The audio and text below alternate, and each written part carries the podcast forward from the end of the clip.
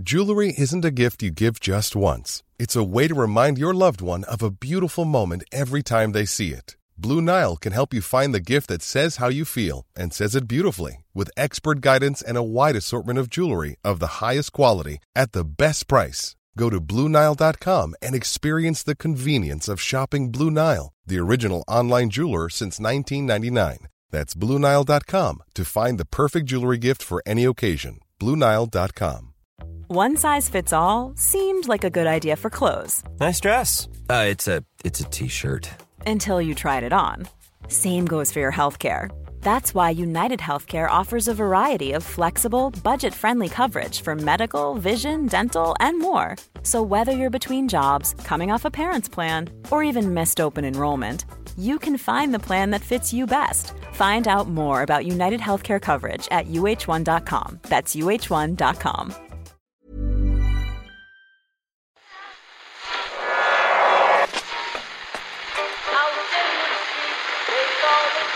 is that? That's the second time it's gone off. Never go home. They never go home. They never go home. Those those those boys.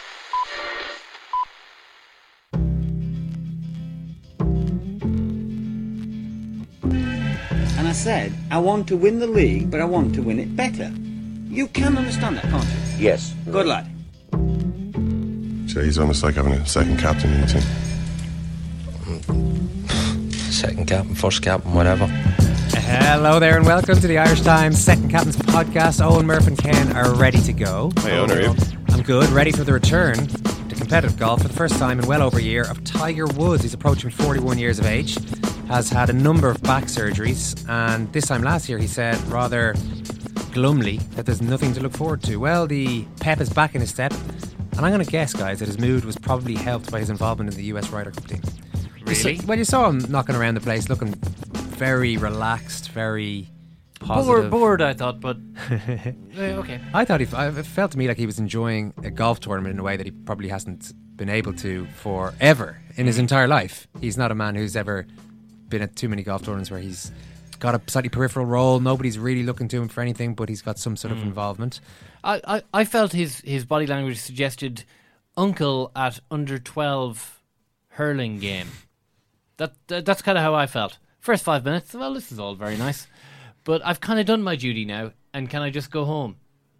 But listen on, I'm, I, I, I, I digress. Well, you obviously haven't heard this story I'm about to tell you from Jason Sobel on ESPN, then, have you? No, go on. On Go Friday night please, during on. the Ryder Cup, the entire United States team huddled together in the team room. All 12 players were dressed in red, white, and blue onesies with USA written on them. A gift from teammate Rickie Fowler. That's right, stunned Murph and stunned Ken. A dozen of the world's best golfers, from Phil Mickelson to Dustin Johnson to Jordan Spieth, were covered neck to toe in red, white, and blue onesies. Now, underneath those onesies, each player was wearing a red T-shirt courtesy of Zach Johnson. As they gathered that night, oh Johnson stood up in front of the room and addressed the team. I just want to pay tribute to one of our assistant captains, he announced, a man who has done so much for this game. The entire team then stood up, unzipped the top half of their onesies, and revealed those t shirts showing a simple four word message Make America great again. Close. Take the word America away. Make They're, who are they paying tribute to? who was the guy again? Tiger Woods. Make Tiger great again. That's kind of a bit harsh. I mean, make Tiger great again, but like that's a that is basically saying that Tiger is a failed entity. I am the one who needs to change. He needs to be made great again. So what was Tiger's reaction? Woods delivered a genuine spit take, reports Sobel. What does that mean? Spit take. I think it's like a shocked, Like defying. No, if you're drinking coffee and someone says something funny and Oh, the coffee spit the coffee out out. Oh, Oh yeah, I I'll read see. on. Wi- roaring with laughter at the scene unfolding in front of him. The team then urged him to make a speech. Woods stood at the front of the room and, as one player recalled, offered an ominous warning. "Don't worry," he told them. "I'll be back, and all of you are going to be pretty upset." this is this is locker room. This is real This locker is- room this is- talk. this is Donald Trump. proper locker room This is how people talk in the U.S. Ryder Cup team locker room. Oh my god. We're going to find out if it's just words, just words, or is it actions today. Ah. you are doing that. Your Just fingers, words. are, your fingers are way too long. Tiger's going to win Looks so weird much. when Sorry. you do it. My, uh, I'm a long-fingered Vulgarian, but uh, yeah, He's going to win so much, Murph. Tiger he's going to do so much winning. he's going to be tired of winning in 2017. Yeah. But the road to recovery begins today, on. We need. Oh, we're going to talk to Christine Brennan about that very shortly from USA Today. We do need your input though on our big live show on Sunday night. It's our end of year special, during which we're going to be putting out a live performance of one of your favorite podcast slot. You get to decide which one. Our Twitter poll features the three options: Ken's Goose, the Fairview, and the well, I don't want to say most popular slot in podcasting at the moment, but just Eoin's Poems is in there as well. That's doing well, right? Eoin's Poems. Uh, yeah. Not much movement from the football podcast. No, No, no, no. The We're numbers. recording are, this shortly after. The numbers so I'm are gonna say- holding steady, on. I'm okay, sorry. Okay, so we're talking ten percent. Has it even dropped? Is no, it- no, it's ten percent. Steady at ten. Just you should just stop talking about The Fairview number one. Yeah. Looks like the Fairview is going to get the nod. Ken's Ghouls uh, is trailing by well, almost twenty points. You know, Murph, you can lose the popular vote, but there's an elec- electoral college system in place here, so Who knows? I think Eoin's poem still has a half a chance. We'll uh, count all the votes. if you can just deliver Dublin. That's all. At Second Captains, if you want to get on Twitter and cast your vote on that one, we're really looking forward to the show. What a lineup! Andy Lee, David O'Doherty, got Jonathan Wilson, Sinead O'Carroll from the Journal, Oisin McConville, loads more people. US Murph, who we're going to get in studio tomorrow. Tadhg Furlong. Tadhg Furlong, yeah. I think I forgot to mention Tadhg in the football podcast. How, how the hell did I manage that? Hmm. He's only been rampaging through massive Kiwis and Aussies for the last few weeks, and there I am forgetting them. Unbelievable. You know, in uh, pickup trucks, you know the they they like peel the roadkill off the front grill. Uh, Mm-hmm. You know, at the end of very long journeys. That's what we're going to have to do with Tadhg Furlong to see if there are any All Blacks still attached to his his uh, his uh, his broad girth. US Murph is going to be in studio. You you weren't finished, were you? No, finished? no, yeah. It's just like you look like you're ready to go a little further with that. I think I, uh, think I got my point across. On. So US Murph will be in studio tomorrow to look ahead to that one. He has landed and he will pop into us. We'll put that out on the Second Captain's Extras feed. You can also find the Trump election special there and all of our cool audio beds and clips. The podcasts themselves on Sunday night will be available on the, the usual, through all the usual channels. We'll get them out for you on Monday. Ken, you have got your wish. UFC fighters are finally going to get their due for putting their bodies on the line for their masters. Well, they may or they may not, but at least they're going to give it a go. I mean, uh, they've they've kind of done the Oliver twist on it here, and they're going to go up and ask Mister Bumble Dana White for more, more than the eight percent of overall revenue that the fighters currently get. Eight percent of the organization's revenue goes to the people who create one hundred percent of the spectacle that they sell, which is uh, scandalous.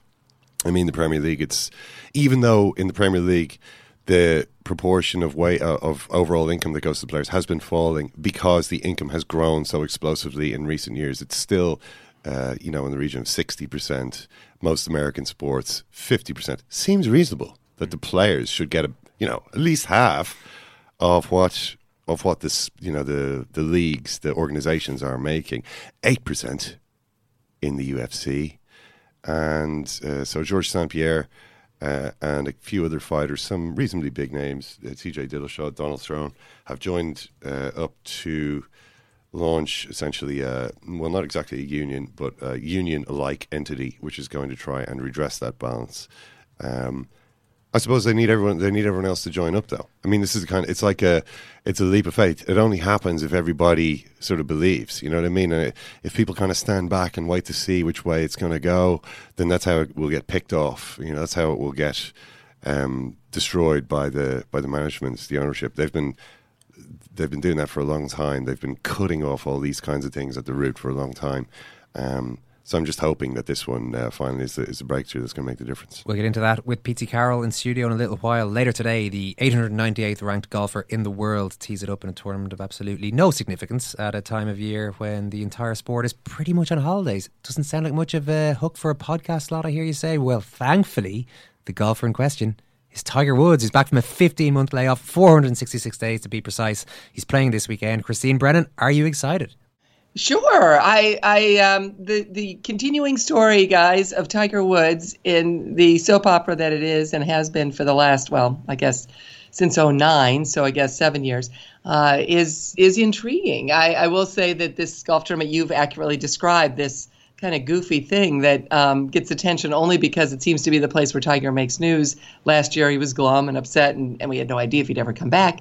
And of course, this year he's back. So uh, this hero challenge uh, is is lucky in the sense that it gets publicity that otherwise would never get. Um, you know, here of course in the states we're in the middle of our pro football season, uh, college football playoff time. So is the nation riveted? No. Um, are people stopping in the street to talk about Tiger? No. Uh, they're talking about their college football team or their pro football team. But but having said that, within the realm of golf and this Tiger phenomenon that we've seen over the last 20 years play out in all of its various forms, it is interesting.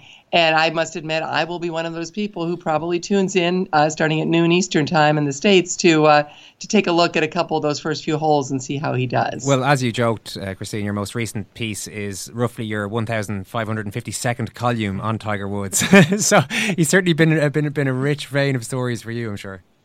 Oh, absolutely. You know, I was I was gonna I was tweeting that last night, and I thought, oh, you know, say something important about Tiger, say something meaningful. Like, oh no, this is make fun of myself and say that this is my 1,552nd column, which of course is probably my what 121st or I, I, don't know 99th i have no idea how many i've written about him over the years lots and lots and lots probably more than anyone else but uh, but uh, i thought i'd make a have a little fun with it the this is the tournament where he this time last year appeared in incredibly gloomy form, essentially uh, making a few comments that led everybody to write about the end of his career potentially.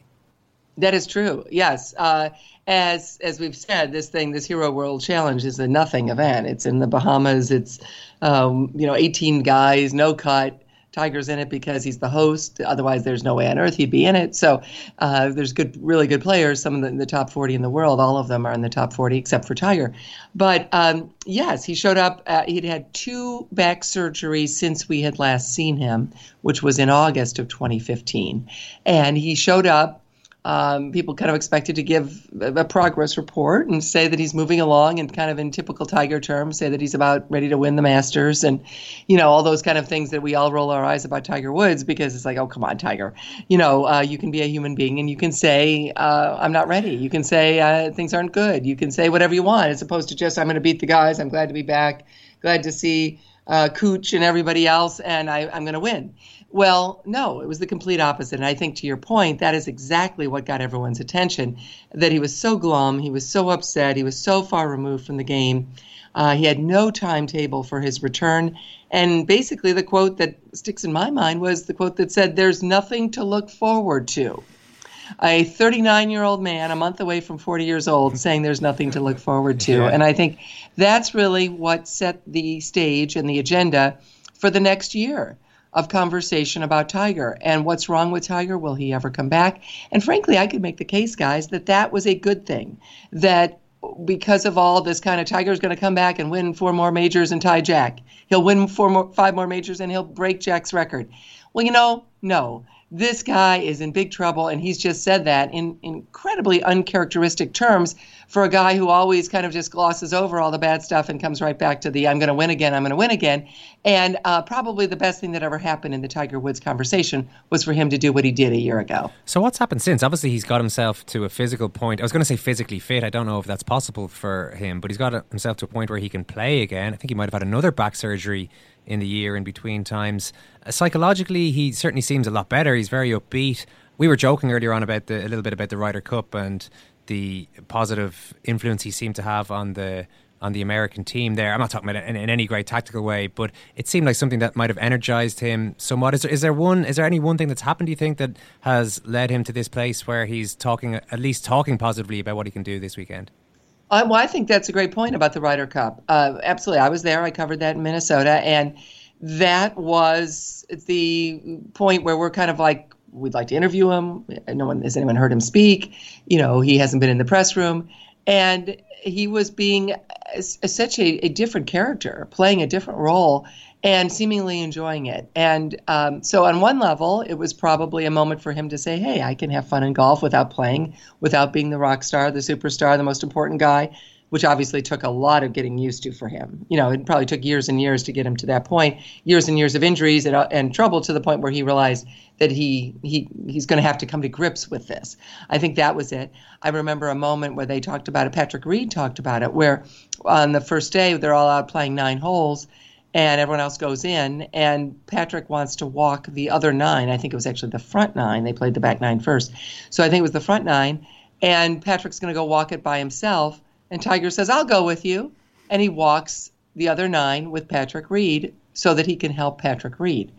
That was a real shocker. You know, that's a sports upset right there. The Tiger Woods would not, not only not go into the warm clubhouse, but he would walk with Patrick Reed so that he could help Patrick play golf later in the week in a tournament in an event that Tiger could not play in. That never would have happened two years ago. Cannot imagine even two years ago it happening. Um, so that was pretty amazing.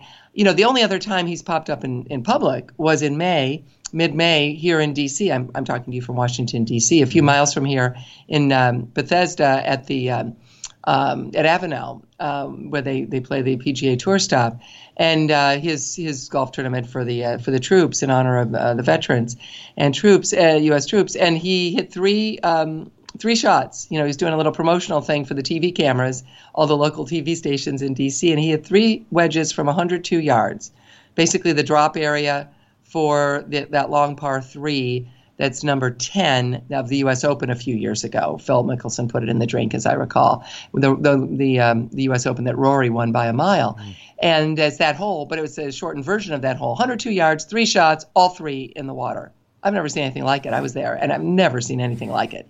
Uh, he was rusty. He was going, "Oh, Tiger, come on!" You know, "Oh, I'm stiff." Still, what Tiger was the reaction, Christina? How did people react around you, and how did you react when you saw that? Was it a little bit? Was it almost like a a morbid fascination with what you were seeing? Yeah, exactly. It was kind of like, uh, what? Well, first of all, we're all watching. The only people who are there are media, so journalists, TV people, cameras, um, sponsors, and some of the local uh, organizers of the Tiger Woods, um, you know, the tournament that was going to be what? What is that? June or July?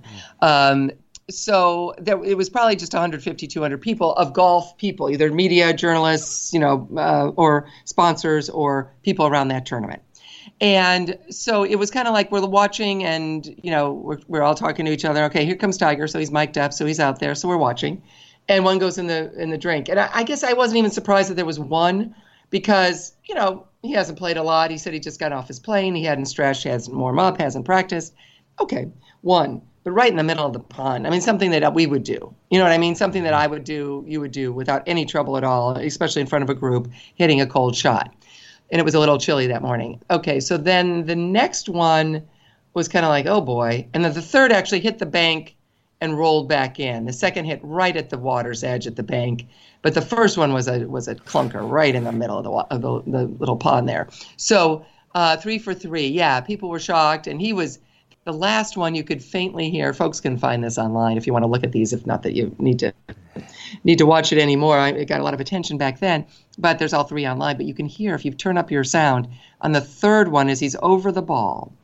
He's going, come on, Tiger, come on, Tiger, come on, Tiger. It said that I think once or twice, come on, Tiger. But the way we would do it, you know, come on, come on, you know.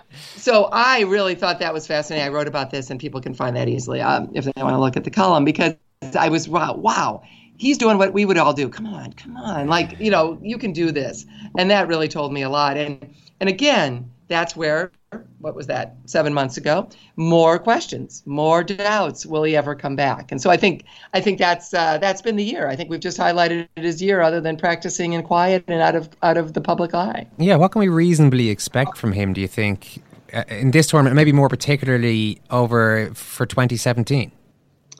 I have no idea, mm. and I think I'm sure you guys are the same on yeah. this. No clue. Uh, I I saw people on Twitter yesterday talking about Eagle two holes in the pro am. Uh, I cannot imagine the, the, people actually tweeting about a player's performance in a pro am, but that's Tiger Woods, and that's what people want to do. So that happened yesterday. So he eagled a couple holes during the pro am apparently, um, and played well. Uh, you know, I, I with all these guys who played, Bubba was 25 under par at this thing. it's just hard to imagine Tiger not being last or near last. I don't know if somebody else is not is not in great form right now. I have no idea. Um, but you know, he might have some moments, and I hope he does for his sake. I mean, I think all of us have been very critical of him. I certainly have been. I'm, I'm not out to get him. Uh, we have chronicled his life. Uh, when you compare what he did to say what one of the presidential candidates in the United States election did, I guess clearly Tiger could never be president. Uh, you know what I'm saying? It's like Tiger sounded bad in 2009, but the things Donald Trump said were so far worse and awful, including bragging about sexual assault. And, you know, he got elected. So I guess we should put Tiger in, in pr- even more perspective, right? I think that would be a logical thing to do. I, am sure I'm the only one thinking of, of the election and, and then putting it back in 09 in Tiger. But if you do that, all of a sudden, while Tiger's torching his own family life, uh, he didn't do, you know, one of the hundred things that Donald Trump said or did. So, you know, let's put that in perspective. Uh, and uh, and Tiger looks pretty darn good in, by comparison um, as does anyone else on Earth, uh, um, said the uh, American who's still in shock. Um, the uh, well, you, and, and you're in Washington D.C. There, you said, Christine. So you're you're yes. close to the uh, close to the action, unfortunately, perhaps. Ground zero, yes. Although uh, I think every American uh, is is close to this action, unfortunately. um, so, I don't normally get into politics, but I think it's pretty crystal clear that you know you could look at Donald Trump's behavior and just be amazed that we went crazy over Tiger Woods in hindsight. Yeah. So what do you reckon then, Tiger Woods? You just you just don't have a clue. Yeah. It's it's going to be hard. Yeah, yeah. No, no. It's hard to get off track, but it, no. it is. I think a, a, it's worth the perspective. You know, to stop and go, wait a minute, sure. what did Tiger do? You know, I think we'll see. The Masters has always been to me Tiger's best chance to win a major. I, I think that's conventional wisdom. That's not just my thought, but um, you know that that's always going to be his best. And when he he leaves Augusta on Sunday without having won the Masters, which he's done for many many years now, that's always his best chance squandered that's always the best one that's gone away. And and, and he's um, not to say he can't win a U.S. Open. Uh, a, an Open Championship, British Open, as we would call it, or, or the PGA Championship. But you know, the Masters is suited to his game. So, is there an you know, Freddie Couples is always near the lead for a day or two of the of the Masters, and he is a good uh, what, uh, 16 years older than Tiger. So, you know, throw that in the mix. I think to count him out would be ridiculous. I know you're not saying that. I'm not either. Count him out is ridiculous. I think that is uh, golfers look at Tom Watson a few years ago, what he did over there, you know, uh, at the Open. So there's so many ways to look at this. Um, I don't expect him to win a golf tournament next year, but I certainly could see him contending. And then the key question always for him, sorry for the very long answer, but the key question always will be his health and what happens if he has to go into the rough or is up against a tree or does something goofy like he tries it like he might because he does because he's tiger and he's got the thoughts of tiger of old and then he injures himself again and i sure hope that doesn't happen but i think throw that in the mix as well and that's why i don't expect to see him win another major ever but I certainly could see him contending in another major. And sometime I could see him winning another tournament or two. Uh, but I don't know that I see that happening in 2017. Okay, well, I'm sure we'll all be watching one way or the other. Listen, Christine Brennan, USA Today, amongst others. It's uh, always good to talk. Thanks a million. My pleasure, guys. Thanks so much. Take care. Second captain. They're better at the internet than we are. Second captain, first captain, whatever. Second captain. That's a humorous competition. I saw that. Do you believe this? It's so unbelievable. Second captain. On the internet. I'm going to bomb the shit out of them. It's true. I don't care. I don't care. They've got to be stopped. What are your confidence levels, Murph, about Tiger? I'm not talking about this weekend. I'm talking about Tiger, future Tiger. He only needs. I, okay, people barely even mention the Nicklaus thing anymore. It used to be that in his comeback articles, any piece about a Tiger Woods comeback would have that number in there, have that 18 yeah. majors. Now, the more relevant number is Sam Snead's 82, I think it is, PGA Tour victories. Like to win four more majors is for any yeah. golfer to win four majors in any stretch of time is it's huge. career unrivaled by all but maybe you know a dozen, maybe 20, 20 well, maybe 25 golfers, is something like that? But, but to potentially win three more, eke out three more PGA Tour events, four more to pass the record, that'd be pretty good going. Yeah, uh, well, certainly, well, certainly more likely. Um, I mean. This is what it comes down to, though. I mean, we you just have no clue. That's why we'll end up watching the Hero Challenge live from the Bahamas over the course of this weekend. You know, I mean, his body might just betray him, you know, and everything. I mean, the smart money is is on him saying he will never win another tournament again, just because his body has been th- through so much, and he kind of seemed like all throughout his thirties he didn't even seem that interested in minding his body or his late twenties into his early thirties, and that kind of that does come back to bite you in the ass eventually, you know. But uh, I mean, if he got to a place where he'd be competitive, I mean, it would still be pretty pretty interesting. I don't want him to be competitive. I want him to be swinging from ex- to extremes. I want to see him suffer with a couple of 82s, Mm. only to come back and then blast a British Open or something, win that tournament, then go back to embarrassing himself a bit. You know, there's no point. I don't want to see Tiger Woods plodding around there hitting 74s, 75s. What's the point? Yeah. Do you know what I'm saying? Well, I certainly think Tiger Woods would very quickly grow sick and tired of shooting 75 all the time. Exactly, yeah. Uh, I mean, if you throw in exactly half and half 65s and 82s, Tiger would probably take that. He'd that. definitely take that. Yeah. So would the watching world. Yeah. Certainly I would. I mean, uh, yeah, you're you're probably right. I mean, it would certainly be a better televisual spectacle. Hit it. I've got a call here. Says you're the most boring, predictable, condescending interviewer around. Go back to lecturing. You have the charisma of a sick bag. Oh God. That's just it. I just mentioned not you, no me. Okay, ain't nobody fucking with my click, click, click, click, click. Ain't nobody fresher than my We don't normally broadcast all the, the stuff that comes from scum around the country.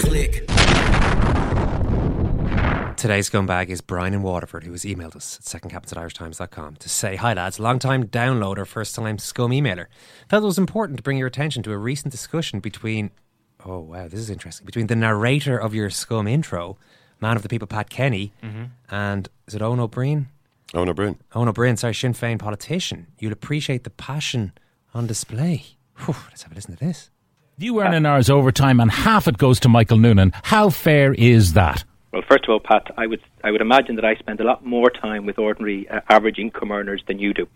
Uh, but what's also crucial Hey, is, hey, hey, is cheap that- shot, is cheap that, shot, uh, cheap shot, it is a cheap fact shot. I, no, I- come on. All my colleagues in News Talk, they're not high earners. I work with them every single day of the week, and I know their difficulties every day. I'm mature. I've earned a, a good living over many years. I started at the bottom like everybody else, and I'm looking at people who are working their way up from the bottom. So don't lecture me about the company I keep. Cheap shot. cheap shot. it's already a hotkey, is it, Simon? Oh, Yeah. give us a Yeah, list of the worry. hotkeys. Cheap shot. Oh, wow. I think we'll be hearing that quite.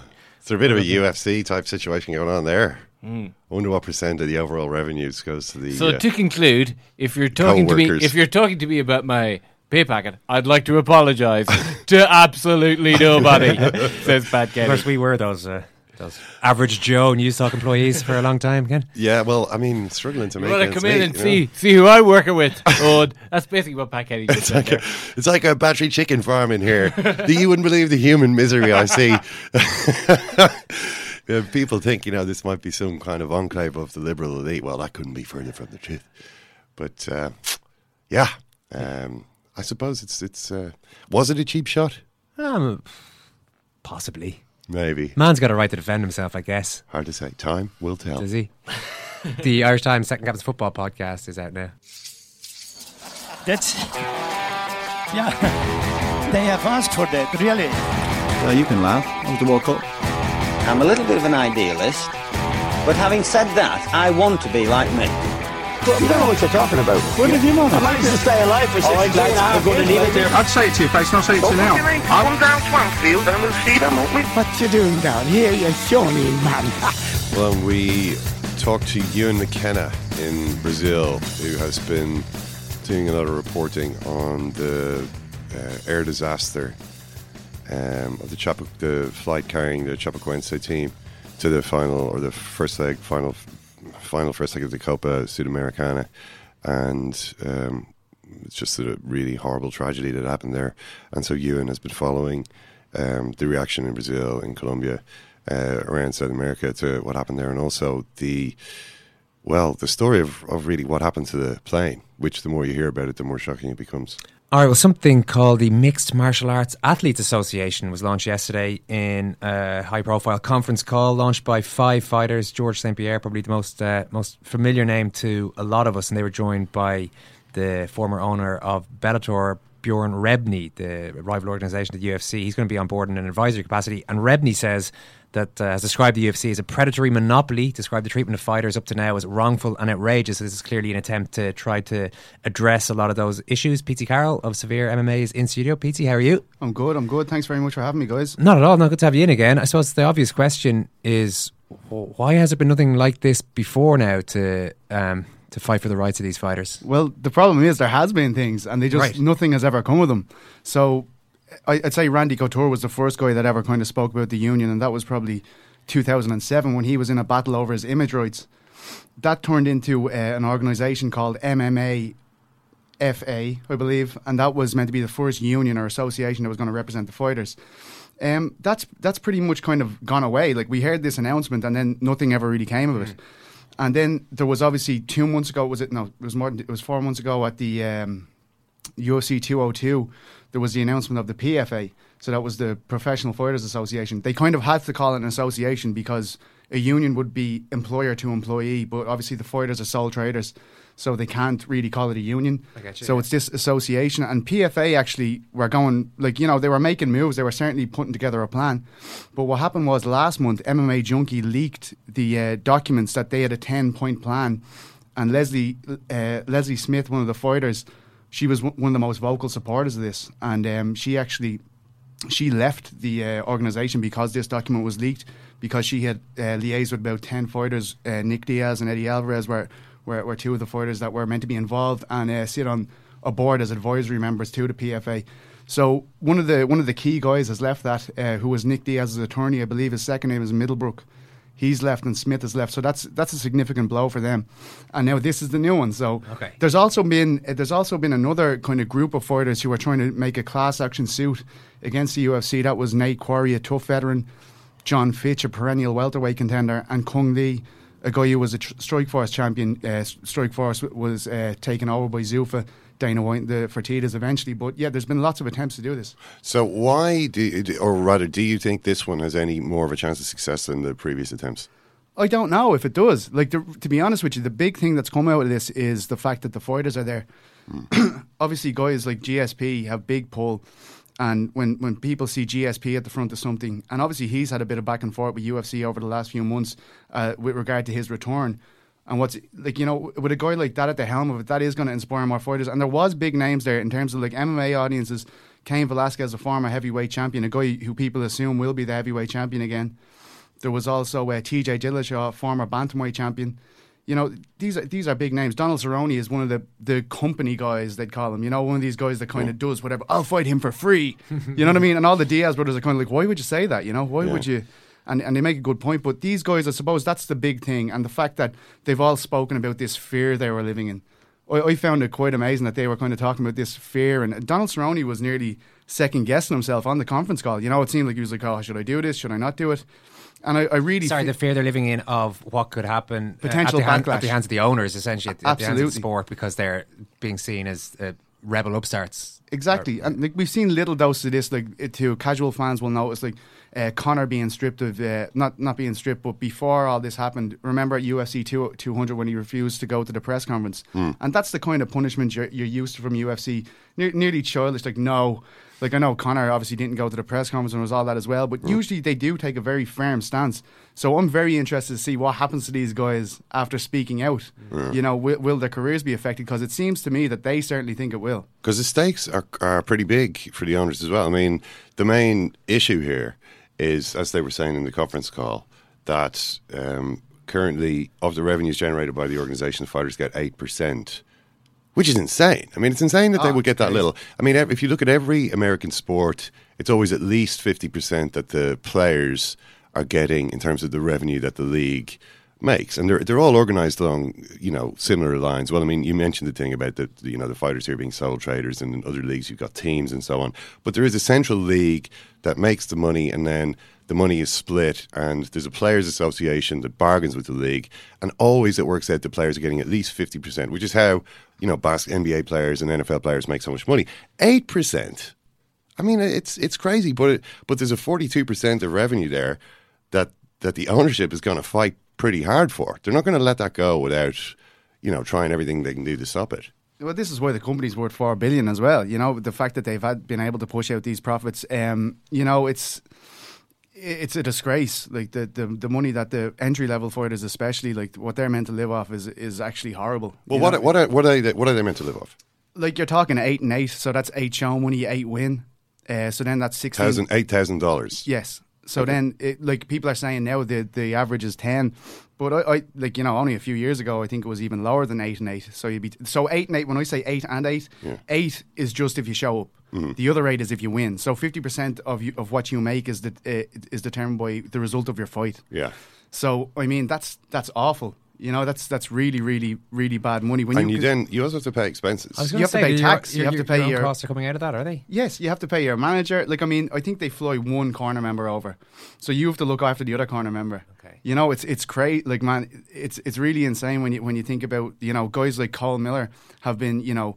12 year veterans with the UFC, and, and the other day he comes out with an interview saying, "I- I'd probably be better off working in Starbucks. Yeah. You know, and you can see the frustration in this guy's eyes. He's just slowly realizing, like, I've given my life to this organization. Taking a beating. Oh, serious? Like, I mean, t- let's not even get into the, the, the damage that th these guys sustain. Hmm. It, like, we don't even know how bad that could be. So and so, I assume then the reaction from all the other fighters must be very positive. It's hard to know. This is what what what's in my head. It, it's like so. A lot of different fighters will have secretly tied their mask to these other organizations that have done little, you know, or nothing as far as we're concerned, because we haven't seen an impact between the UFC and and their and well, their sole traders that you know are contracted them. But um, I guess.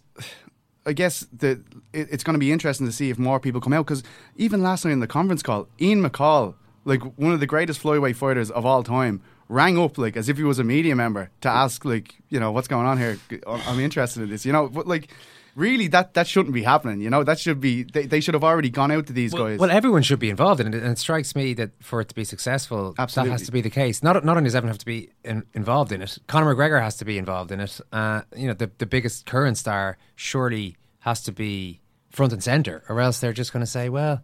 Now, I know McGregor's playing his own games with the UFC and, and, and with the owners, but without that level of support, you would wonder. It, it just makes it a little bit easier for the UFC to potentially crack down. And I know, like, I'm not saying, obviously, Georges St. Pierre is a legendary name in the sport as well. I'm not disparaging these other guys, But, but, he, ha- he hasn't fought in three. Yeah. years. and he doesn't see the UFC don't seem to be making inroads into him fighting again. So I do I agree you with you. I- need McGregor involved, surely, and, and the other the current biggest names. And like, if you think about it, look at the situation McGregor's in. You know, he's had his belt stripped from him. Um, apparently, he, did, he found out the way the rest of the world found out about that, as far as I know. Um, you know, on the internet that that his belt was going. So I mean, y- you're really disrespecting uh, your biggest draw there. And you know, I think documents were released about two months ago by MMA Junkie again that suggested that he is worth 25 percent of the income they've made in 2015. You know what I mean? It seems absolutely ridiculous. You'd be wrapping this guy in cotton wool, whether you like him or not. If he's making that money and you guys are so concerned about money that you're giving these guys 8% is what they said, it's actually, people actually more estimate that it's probably about 15, but it's still very bad. That's still mm-hmm. awful. Do fans care about any of this sort of stuff? Well, I mean, like, do fans care whether or not the, the, they're well looked after, the fighters are well properly paid? Well, I think they should, but I look at some looked at some of the sort of message boards or whatever talking about this, and was surprised by the number of negative comments from Americans who just hate anything that seems like a union. They're just biased against it politically. They take they think it's socialism. They think it's lame. People should you know, people should uh, get what they people get what they work for. Yeah. And uh, you know you don't uh, reward losers and all that, which I just find so pathetic and stupid. You wouldn't believe even the amount of fighters. I, I I obviously regularly interview fighters. And when I ask them about things like this, they go, "Oh, there's too many people moaning and complaining." Well, meanwhile, you know this guy is on an entry level contract in the UFC, and you're like, "Are you, are you really not that happy? You know that, that you can do this?" But I'm afraid that's a very common theme that runs throughout the sport. I think uh, the the amount of money that comes in is really from the casual fan base, the, the likes of people that will tune in and buy a pay per view that Conor McGregor's on. So they aren't really that in depth. They don't have any kind of personal relationship before. They've never really spoken to it before, so they don't understand how bad it is. But you know, this this is a problem that's been going on for years and years. This fear element, because I can tell you, like it's you know scores of times I've interviewed someone, and then the next day they're like, oh, I, I don't think I should have said this. Oh, if I say that, I don't know if they're going to do this to me. I don't know if they're going to do that to me. That's happened. That's happened scores of times to me. Is there, any, That- su- sorry, is there any suggestion that the new owners, because you, you mentioned it was sold recently, four billion dollars was the sale price, which suggests you most know, there's- expensive sporting uh, company in the world? Yeah, there's there's a lot of a lot of money involved here, but the new owners are like uh, um, WW. Oh, Oh, you always get it wrong too. You know, There are a lot of letters involved. Yes, Um, there's six. IMG, WW, WM, WMG, IMG. Christ alive! I should really know this. This There- is very embarrassing. a big, a big, um, a big sort of agency, like a, a kind of It's a PR agency, like, and it's uh, you know these guys have actually fought for the rights of uh, athletes in different sports, but now they've come in, and it really seems that they're just making quick calls to, to make more money. Hmm. When you consider the the stripping of McGregor's featherweight title and this mess that's occurring in that division now, uh, apparent like that just seems such a panicked move. Yeah. You know, it seems like they just made that decision at the drop of a hat and informed everybody later. You know, it's it's crazy. Yeah, I mean, I don't know if they're going to be any less rootless than um, obviously Dana White and the Fertitta brothers are were fairly rootless owners. I mean, judging by the, the kind of fear that you've been talking about that people had, but um, It's WME IMG. WME IMG Just on the tip of my tongue there it was. um, but I mean, you mentioned you mentioned Conor McGregor getting stripped of his belt uh, and so on. Uh, there's news also now that he's got a boxing license Yes. in California. No, we're not going to ask the question that you're going to ask. No, I wasn't. I wasn't going to ask a question. Oh, it's going to get there anyway. There's But- no way you can say Does this. it, does, it- yeah. it does Does it begin with Floyd? Is, there, is that mentioned? well, there might be this, this might ludicrous mention there. notion. But but uh, the, the, this whole what what his negotiation tactic. He's obviously agitating pretty hard for himself and has been for a while. I mean, you know, last year I remember him doing a call where he was shouting about nine figures, nine figures. That's what I'm looking for. And at the time, actually, I thought this is insane. He's completely lost his mind. Now I'm actually wondering if he might be able to do that. You know what I mean? I'm kind of, I'm almost thinking this might be possible. But it seems like his attitude or his way of doing it is not to work with the other fighters, but to rather kind of threaten the organization that he mightn't, he doesn't need them. He could be in WWE. He, c- I mean, this Or is some- boxing. or or boxing, or in some kind of a Rocky Three style fight against Floyd Mayweather. Um, you know, I mean, I, so what, I mean, what do you think are, are the realistic uh, chances of any of those types of things happening? Um, you know, I've always said that these things that Conor talks about, these different avenues he can go down, they're just all bargaining tools. And now he's kind of taken it to a much uh, bigger level uh, by getting this boxing. Uh, this boxing license. We first heard about this boxing license, and it was only whispers, you know, from from around the camp that uh, he- he'd been looking into this around the time of the UFC 200 fallout. So obviously, you remember he retired from the sport. He got taken off the card. Later, they patched it up and they did it at 202. So this is always creating option, creating options, so he can say, "Okay, I don't need you. I can go and do. I can go and do WrestleMania. I can do." You know, a, a boxing bout against a very famous boxer. You know what I mean? I, I, you know, just so he can have all these options. So, so basically, I would just choose WrestleMania if I was you. It might be safer. Not not 100% safe. yeah, but I mean, the one thing about Conor that I find revealed itself through his loss was he he loves fighting. You know, he, th- like that's the, the people often talk about the movies, but really has has Ronda Rousey become a ho- household name because she's in movies? Has she like maybe she's made some money? Yeah, but I don't think the career is there without the the other career behind her. Yeah, but he's still physically fit, he'll want to uh, well, like, remain in combat sports, whatever way it is. He was meant to do Triple X, you know, with Vin Diesel after the Diaz fight. You know, I know he was meant to go to Toronto and film that, but because of that loss, because he wanted to, you know, revenge that loss so badly, he he threw like he, he turned down millions. You know what I mean for that film, and, and just got himself back into a camp. And Michael Bisping ended up uh, picking up the scraps and doing the film in the end. Fair play to him. All right, listen, Pete, great to have you in. Thanks a million. All right, thanks very much. He's just a crying big baby. But you cannot call a player a baby. Coach! Coach!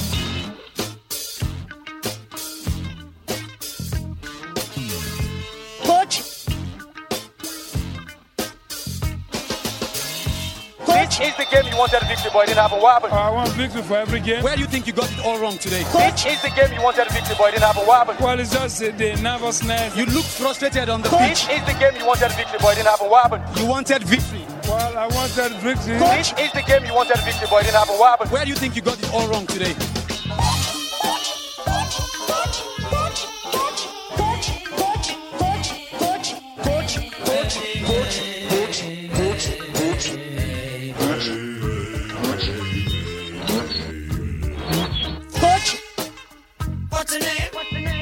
Against them in the Premiership, and we never said they are baby. He's just a crying big baby. But you cannot call a player a baby. We gotta nip this in the bud, Ken. He is not gonna be fighting Floyd Mayweather. You, say that there, on. You, went say that there. on, but I bet you would have said a, a year ago um, that Donald Trump would not be the president of the United States. Yes. So all I'm saying is, weird things happen. Uh, You I can't mean, use that for everything. Doesn't Floyd Mayweather go to casinos a lot?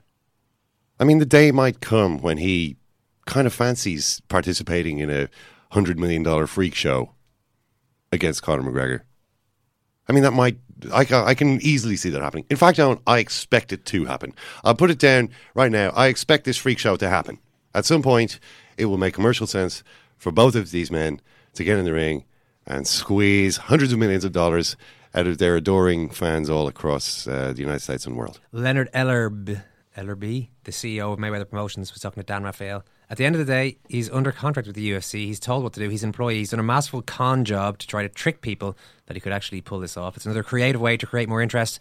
Nobody's mad, but it's a con job trying to make people think that he is that this is real. And even mentioning him and TBE in the same breath is disrespectful. Trash talk, Eoin. Hype. It's all pre-hype.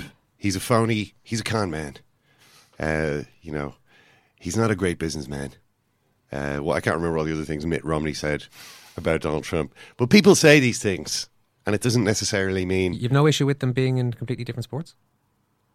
Um, well, it's all the the one sport of combat, isn't it? Mm, it's no. combat sports. Very different They're family. There's a family combat sports. resemblance, a family resemblance between them.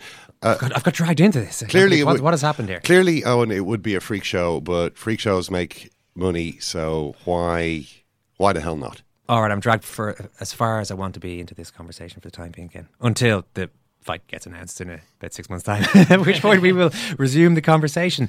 Our podcast will be out on Monday. Uh, we'll have two podcasts from the Gangs All Here end of year show, celebrating our 750th Irish Times Second Captain's podcast. Cannot believe it's gone that fast. Can't wait to have US Murph right here in studio and have him there at the Liberty Hall Theatre on Sunday night. If you see him walking around town, say hello. You should reckon, you'd probably recognise him.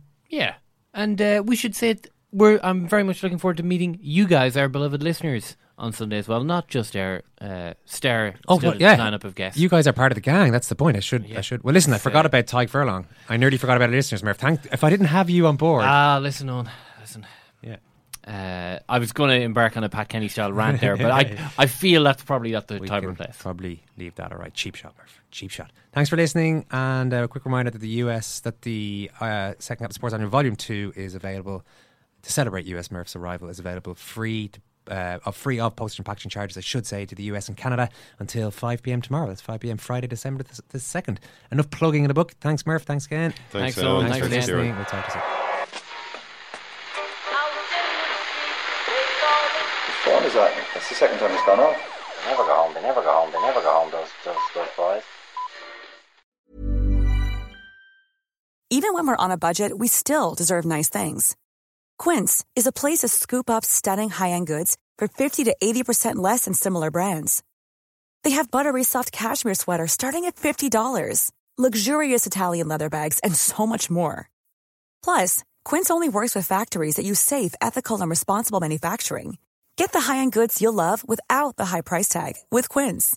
Go to quince.com slash style for free shipping and 365-day returns. Mom deserves the best, and there's no better place to shop for Mother's Day than Whole Foods Market. They're your destination for unbeatable savings, from premium gifts to show-stopping flowers and irresistible desserts. Start by saving 33% with Prime on all body care and candles. Then get a 15-stem bunch of tulips for just $9.99 each with Prime. Round out Mom's menu with festive rosé, irresistible berry chantilly cake, and more special treats. Come celebrate Mother's Day at Whole Foods Market.